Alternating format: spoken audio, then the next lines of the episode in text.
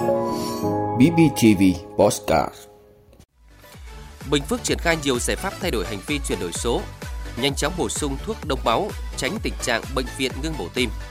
Tôm hùm ở Khánh Hòa bất ngờ tăng giá mạnh. Câu lạc bộ Bình Định đạt thỏa thuận chưa bộ Đặng Văn Lâm. Đức từ chối cấp visa cho hộ chiếu Indonesia do thiếu phần chữ ký. Đó là những thông tin sẽ có trong 5 phút sáng hôm nay ngày 16 tháng 8 của BPTV. Mời quý vị cùng lắng nghe. Thưa quý vị, để đẩy nhanh thực hiện lộ trình chuyển đổi số, Bình Phước đang tích cực thực hiện nhiều giải pháp để nâng cao nhận thức, thay đổi hành vi của người dân. Việc đưa nền tảng số, công nghệ số, kỹ năng số đến người dân sẽ thúc đẩy chuyển đổi số gần hơn. Người dân tích cực sử dụng công nghệ số, qua đó trở thành tác nhân thúc đẩy chính quyền chuyển đổi số mạnh mẽ hơn.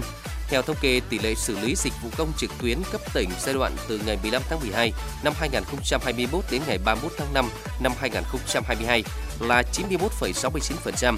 Giai đoạn từ ngày 1 tháng 6 đến ngày 22 tháng 6 năm 2022 tăng lên đạt 96,59%. Giai đoạn từ ngày 22 tháng 6 đến cuối tháng 7 tiếp tục tăng lên đạt 99,93%. Đối với bộ phận một cửa cấp huyện, từ ngày 22 tháng 6 đến ngày 3 tháng 7 năm 2022, tỷ lệ xử lý dịch vụ công trực tuyến cấp huyện mới đạt 49,94%. Trong kỳ báo cáo lần này đã tăng lên đạt 99,90%, mức tăng đạt 49,96% so với kỳ trước. Tỷ lệ xử lý dịch vụ công trực tuyến của cấp xã từ ngày 22 tháng 6 đến ngày 3 tháng 7 năm 2022 đạt 87%, đến cuối tháng 7 tăng lên đạt 98,79%, mức tăng đạt 11,79% so với kỳ trước. Cùng với đó, việc thành lập và đưa vào hoạt động của tổ công nghệ số cộng đồng cấp xã đã giúp quá trình đẩy mạnh chuyển đổi số trên địa bàn. Toàn tỉnh Bình Phước hiện có 111 tổ công nghệ số cộng đồng cấp xã với 1.080 thành viên, 845 tổ công nghệ số cộng đồng ở các ấp với 5.426 thành viên. Họ là lực lượng gần dân sát dân, nhiệt tình hoạt động cộng đồng, hướng dẫn người dân sử dụng dịch vụ công trực tuyến và tương tác với chính quyền qua nền tảng số. Từ đó người dân tích cực sử dụng công nghệ số, trở thành tác nhân thúc đẩy chính quyền chuyển đổi số mạnh mẽ hơn. Thưa quý vị, Cục Quản lý Dược Bộ Y tế có công văn số 7779 về việc cung ứng thuốc Protapin Sunfat gửi Sở Y tế các tỉnh thành phố trực thuộc Trung ương, bệnh viện, viện có xưởng bệnh trực thuộc Bộ Y tế, các cơ sở nhập khẩu thuốc. Đây là thuốc chuyên khoa chỉ sử dụng trong quy trình phẫu thuật tim lồng ngực nhưng đang có nguy cơ thiếu hụt tại nhiều bệnh viện. Protampin sulfat có tác dụng trung hòa khả năng chống đông máu của heparin.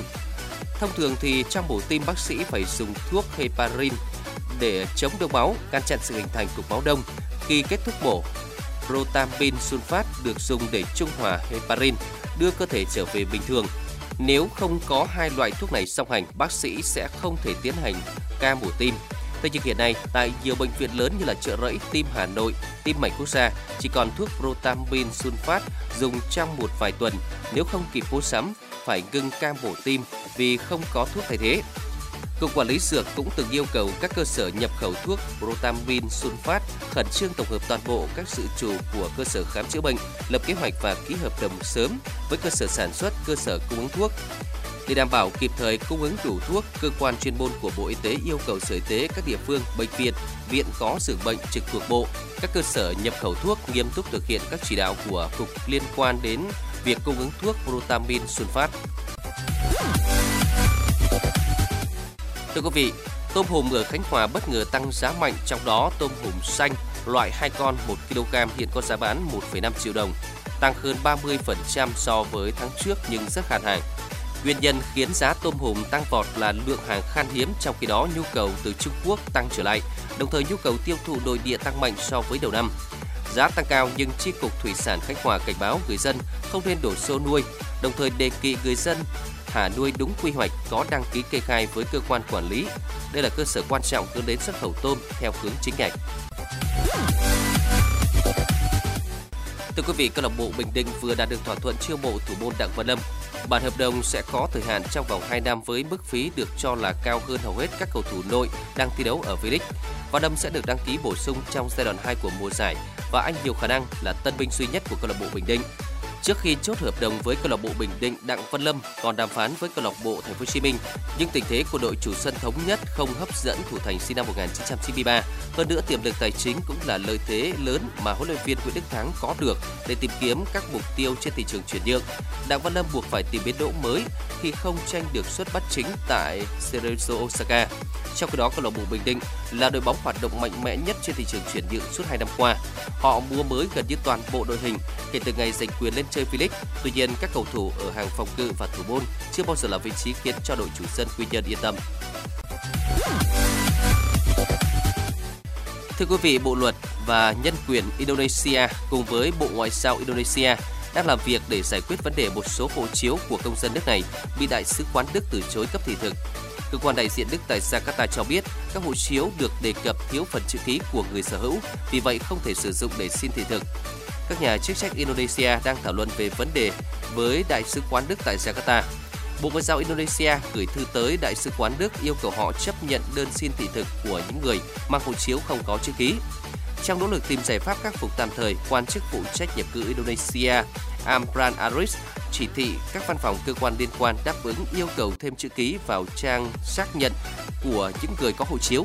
Trang này thông thường có thể sử dụng để ghi lại sự thay đổi tên người mang hộ chiếu khi họ kết hôn hoặc là ly hôn.